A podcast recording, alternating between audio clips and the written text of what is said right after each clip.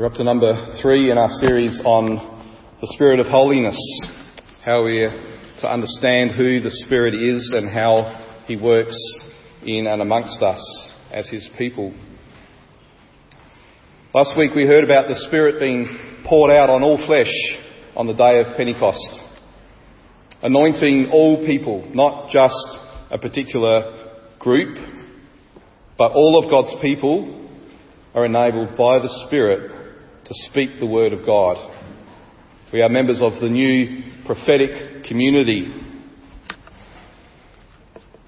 That wasn't the first time that uh, we see the, the Spirit being given or poured out. This is John chapter 20. On the evening of that day, the first day of the week, the doors being locked where the disciples were for fear of the Jews, Jesus came and stood among them and said to them, Peace be with you. When he had said this, he showed them his hands and his side. The disciples were glad when they saw the Lord. Jesus said to them again, Peace be with you. As the Father has sent me, even so I am sending you. And when he had said this, he breathed on them and said to them, Receive the Holy Spirit. If you forgive the sins of any, they are forgiven them. If you withhold forgiveness from anyone, it is withheld. Now, some Bible scholars call this John's Pentecost because they think it's John's alternative version of what we saw last week on the day of Pentecost. Or maybe they think that the account of Pentecost in Acts is Luke's rewriting of this account. But there's actually no problem with seeing these two events as actually happening, but serving two different purposes. Now, this is one of the uh, early appearances of Jesus, the risen Jesus, to his disciples. Uh, it's still on the Sunday that he came back from the dead. And depending on how we harmonise the different gospel accounts, it's either the fifth or the sixth time that he's appeared to some or all of the disciples. Uh, at this time it was all except for Judas because he had died and Thomas who wasn't there at the time. Now only a fraction of Jesus' resurrection appearances are recorded. Uh, Paul tells us in 1 Corinthians 15 that over 500 people saw him alive so if we had every, all of those 500 appearances recorded, our New Testament would be a lot thicker than it is. Luke tells us in Acts 1 that Jesus spent a good part of the next 40 days teaching the 11 apostles about the kingdom of God. And then he ascended to heaven 10 days before the day of Pentecost. Here's what Luke says. In the first book, O Theophilus, I have dealt with all that Jesus began to do and teach until the day when he was taken up after he had given commands through the Holy Spirit to the apostles whom he had chosen.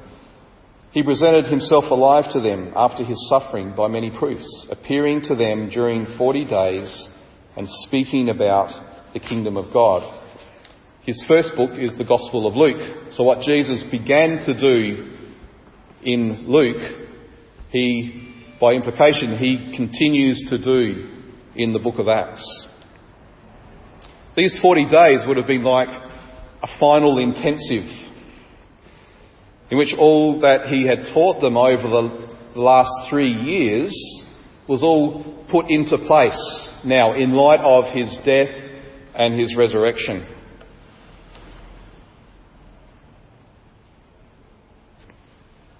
This would have been the time when everything just began to gel for them.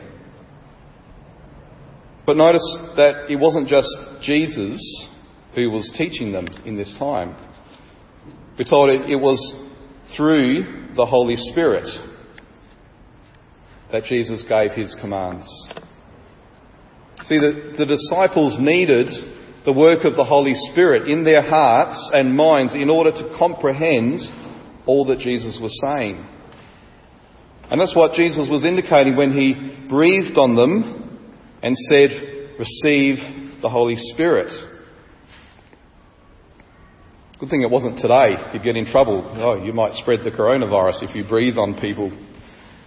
But it, was, it would have been quite a, maybe to us, an unusual experience for Jesus to actually breathe on them like that. But he was making a point. The word for breath in the Greek here is the same as what's used in the Greek translation of the Old Testament when God breathed into Adam's nostrils and he became a living creature. What Jesus is indicating here is this is the beginning of a new humanity. Starting with this little group of fearful men huddled in their locked room, hiding from the authorities. This new humanity will not only know the, the life that the Spirit gives as He gave to Adam, but also a renewed commission. Adam received the commission be fruitful, multiply, fill the earth, subdue it, and rule over it. That creational mandate, commission, is reconfigured in the New Testament. Jesus says, As the Father sent me, now I send you. In Matthew, he says, Go into all the world and make disciples of all nations. They're called to participate in the same mission that he has with the Father. Now, verse 23 here isn't saying that they have some kind of spiritual power over people to determine whether they can be forgiven or not. This was in the context of them being sent out as they go in the power of the Holy Spirit as they proclaim the gospel. They go out proclaiming the good news, the good news of the forgiveness of sins. So anyone, as they hear this proclamation of the apostles, anyone who receives the gospel will know this forgiveness of sins. Anyone who rejects the gospel won't know forgiveness. They'll remain in their sins under God's wrath. It's both a privilege and a solemn responsibility to proclaim the gospel. We, we know the joy of seeing people set free from their slavery to sin as they hear the message from our lips, as God includes us in His work of saving them. But there's also a sense of urgency and responsibility, a solemn responsibility to answer the command to tell the gospel. If we withhold the gospel from people, we're withholding forgiveness. They won't know the freedom and the joy that we have in Christ. The gospel doesn't automatically download into people's minds apart from the preaching of the gospel. Romans 10 tells us faith comes by hearing the word of Christ, and people won't hear the word of Christ unless it's preached to them. So who are we to withhold the forgiveness of sins from people by shrinking back instead of boldly stepping forward and prophetically speaking God's word of the gospel to them? So this 40 day period was Jesus preparing his disciples in the power of the Holy Spirit so that they would be ready for the day when the Spirit would propel them out to proclaim this gospel to the ends of the earth. So the day of Pentecost was when everything that had been heard in private for three years and then this 40 day period now went public. There were the physical signs of the tongues of fire. They're speaking in other languages. They were all designed to be signs to the people of Israel that the day has finally come. The prophecy of Joel when the Lord would pour out his Spirit on all people is here. Now, the timing of this happening on the day of Pentecost was very deliberate in God's plan. Pentecost was a Jewish festival. And it was a celebration of the bringing in of the harvest. Fifty days earlier, coinciding with Passover, they had celebrated the festival of first fruits, the beginning of the harvest.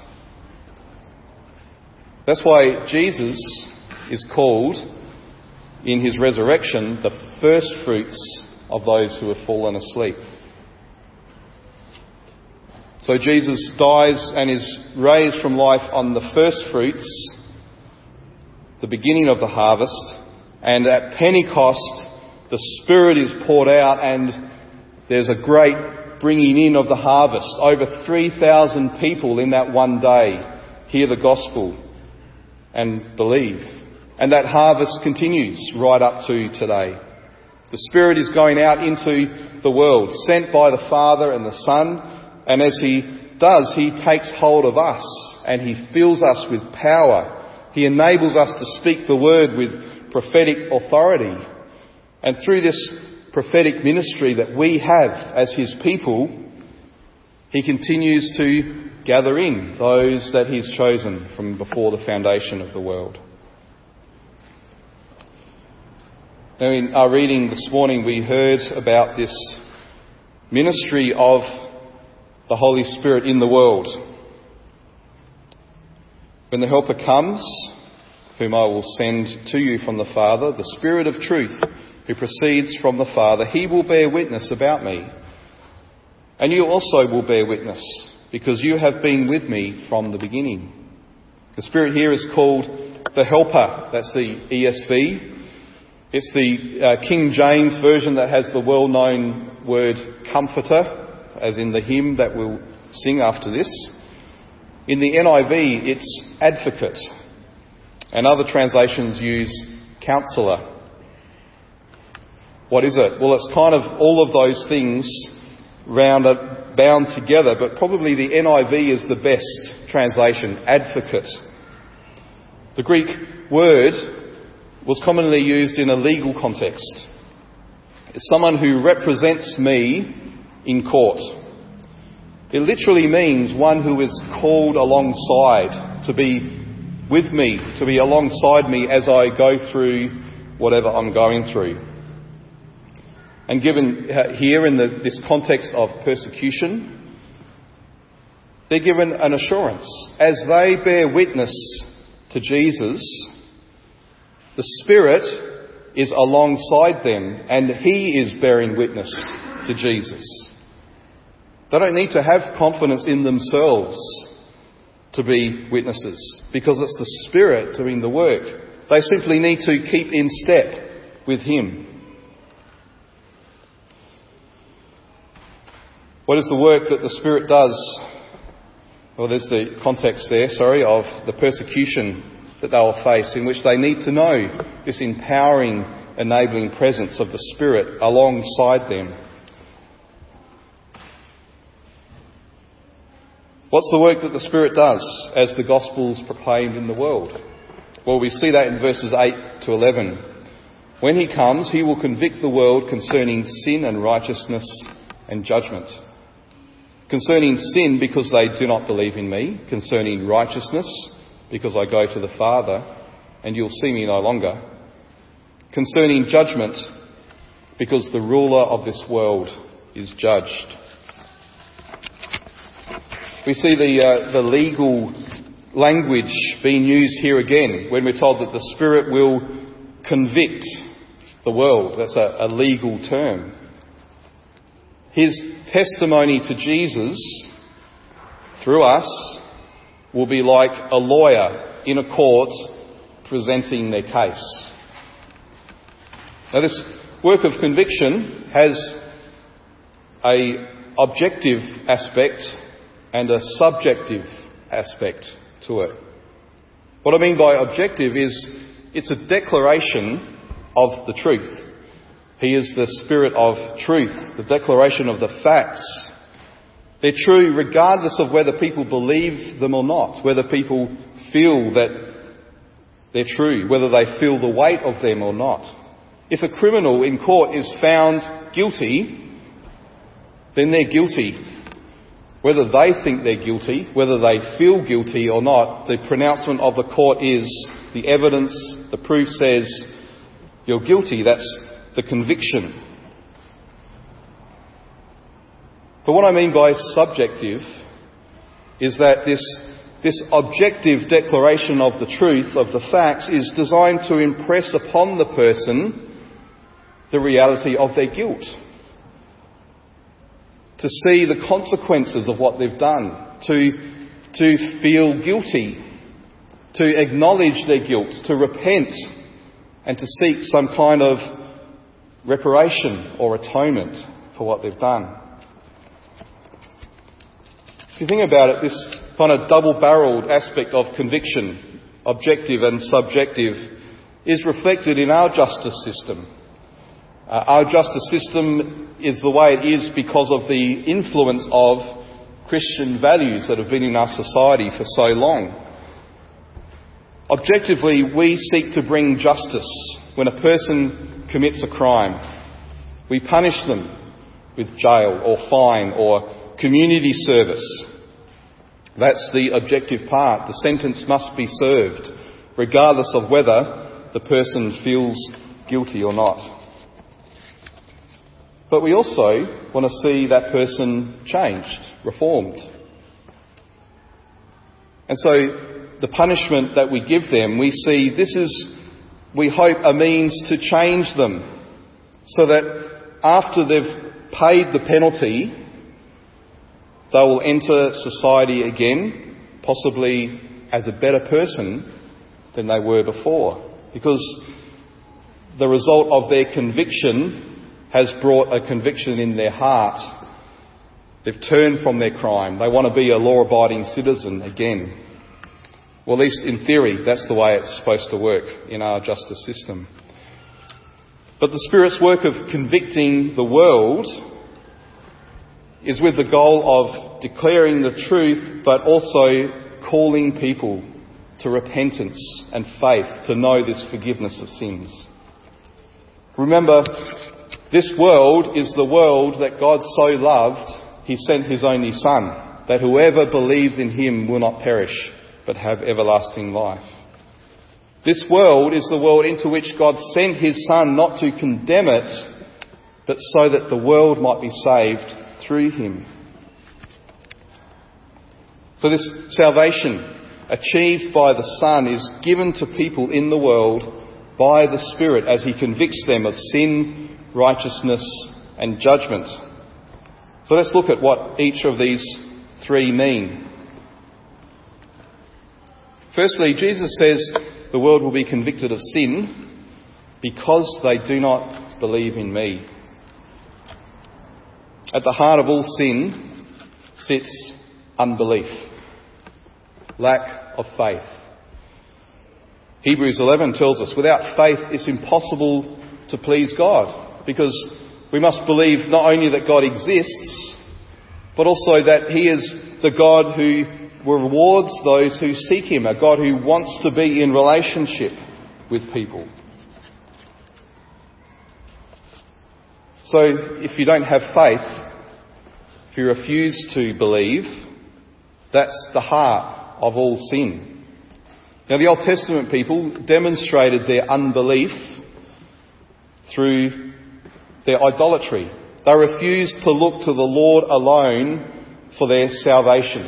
Instead, they turned aside, as we heard in the Psalm 106, they turned aside to worship other gods.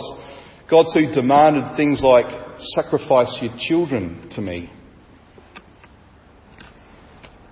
See, it was a lack of faith in the Lord that just opened them up then to place their faith in these other gods and to do unthinkable things.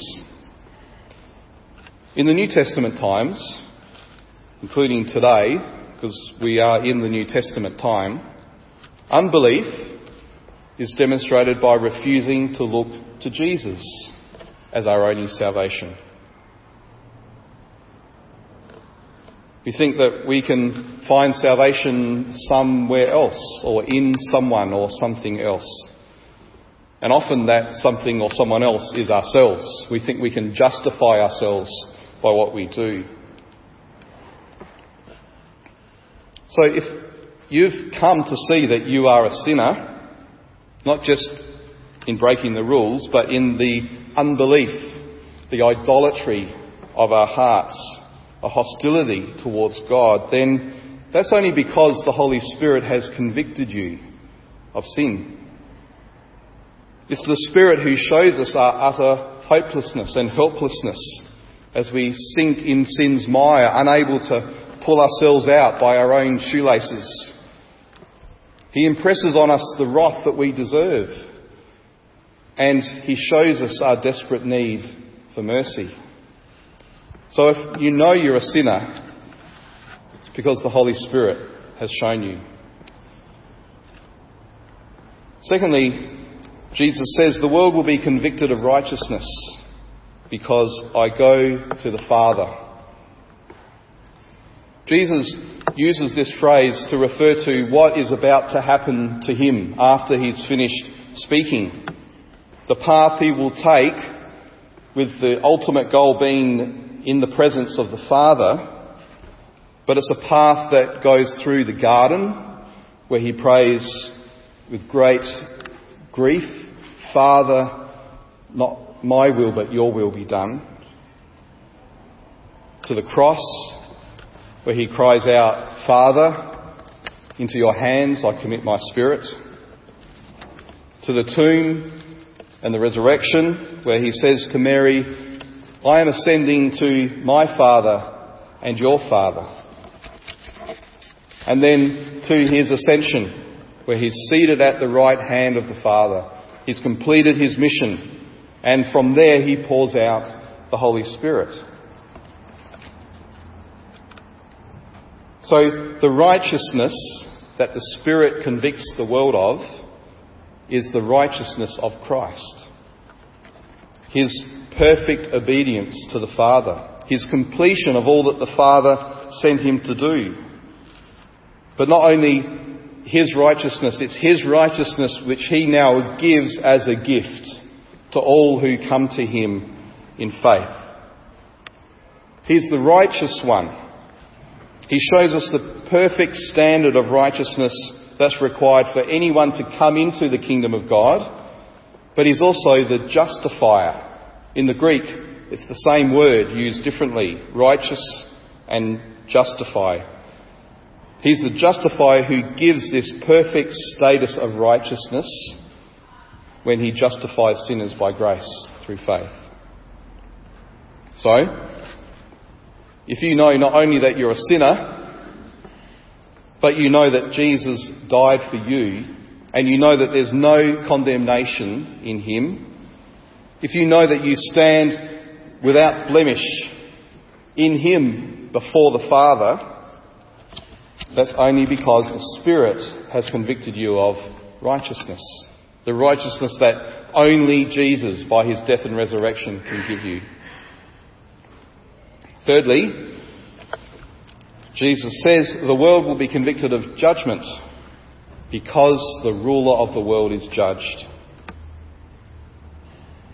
The cross of Jesus to an outsider would have appeared to be the triumph of evil over righteousness. This righteous one was crucified in weakness and humiliation. But in fact, the cross was the defeat of evil. It was the defeat of death. It was the defeat of the devil.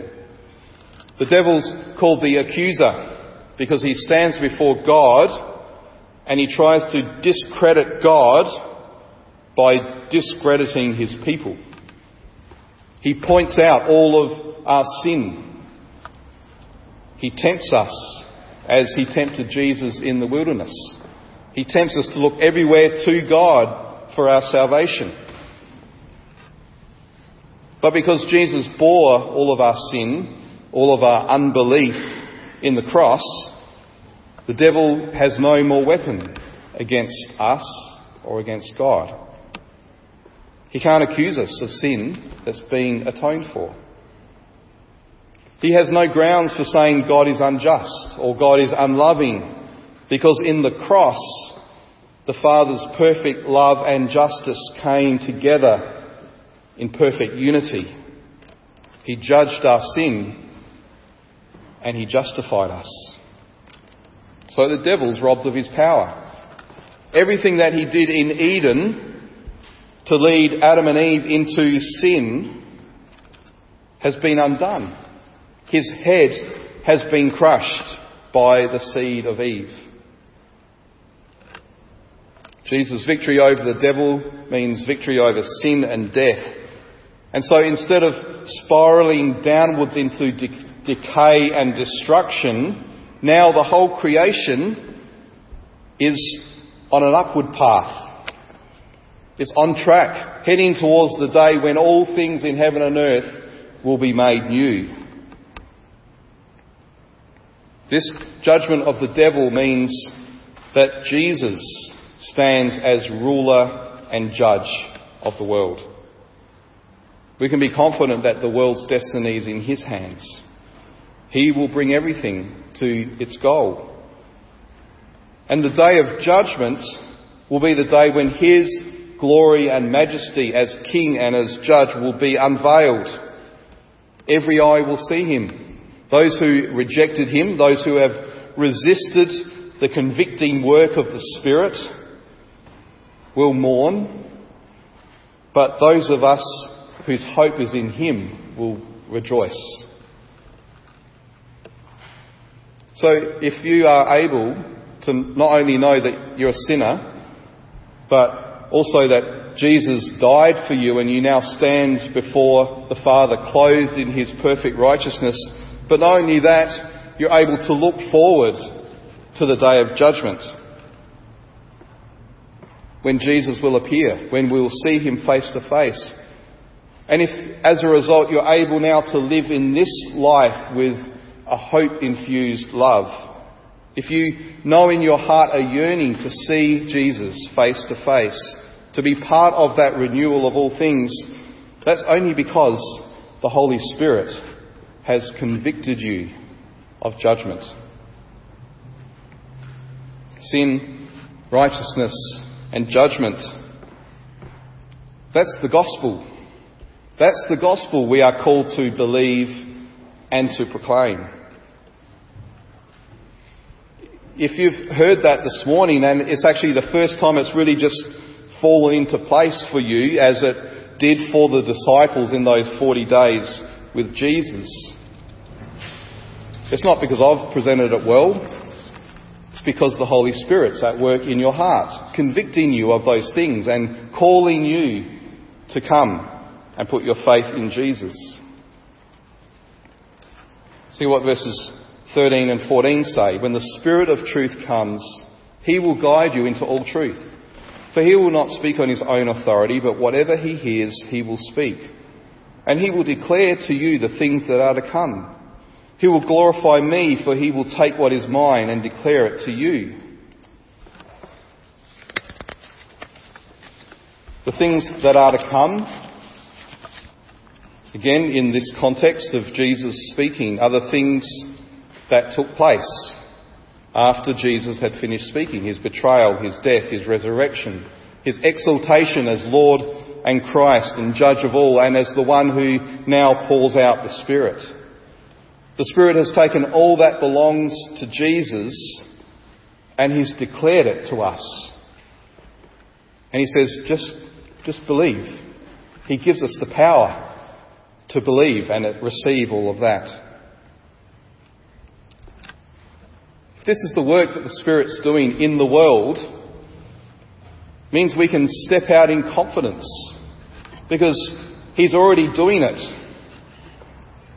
He's already working in the world, preparing people's hearts so that when they hear the wonderful news of the gospel, He's done that work already to make them open to receive it, to believe it. We have a young man who's just started coming to the group at Flinders. It's only been one week. Um, he, his first words to us, or to one of our workers when they met him, was, um, yeah, I've only been religious for a couple of weeks. Started going to a local church youth group. And then this week he came along to a Bible talk And he said, Oh, uh, two days ago it was my first time I've ever been to church. Uh, but he's also started reading the Bible. I think he's up to Ecclesiastes. And uh, I said, you, you, may have read more of the Bible than many Christians, I think. Uh, but there's just this wonderful op- openness there. This, this young man who has no church background, who doesn't know anything about the Bible, something's happening in his heart. And it's the Holy Spirit convicting him of these things. And as he continues to read God's Word, as he continues to meet with Christians, uh, we just, we know that God's going to do the work in him. Do you see the Trinitarian action in this? The Spirit takes that which is the Son's and he makes it known to us. But what belongs to the Son? think I've got it. No, I haven't. I haven't got the following verses there. Uh, Jesus said, All that I have is the Father's. That's why I said, He will take from what is mine and make it known to you. So what belongs to the Son? Only that which has been given to him by the Father. So there's this threefold work that we saw, if you remember, two weeks ago at the very beginning where the work of the Father, Son, and Spirit complement each other. The Father initiates. He's the one who foreknows us and chooses us before the foundation of the world. But He chooses us in Christ. He determines that our adoption into His family will be through the giving of His only begotten Son. And so He sends the Son into the world gives him all that he needs to fulfill that plan, the anointing of the Holy Spirit, so that the Son may be the one who mediates between the Father and humanity. And so now the Spirit takes all that Jesus is and does and he applies it to us. So that as he brings us to the Son, he also is bringing us to the Father. We share in Jesus' sonship with the Father. We cry both, Jesus is Lord and Abba, Father. So the Spirit brings the work of salvation to completion in us. Like I said, this should give us great confidence. He who began a good work in us will bring it to completion at the day of Jesus Christ. Philippians 1 6. The gospel we have is a full gospel. It's a complete gospel. It's a gospel of Father, Son, and Spirit. It's a gospel that the Spirit empowers us in its proclamation. It's only because the Spirit is at work that uh, we can say the gospel is the power of God to save all who believe. That means you, it means me, it means anyone with whom we share this wonderful good news. Let's pray.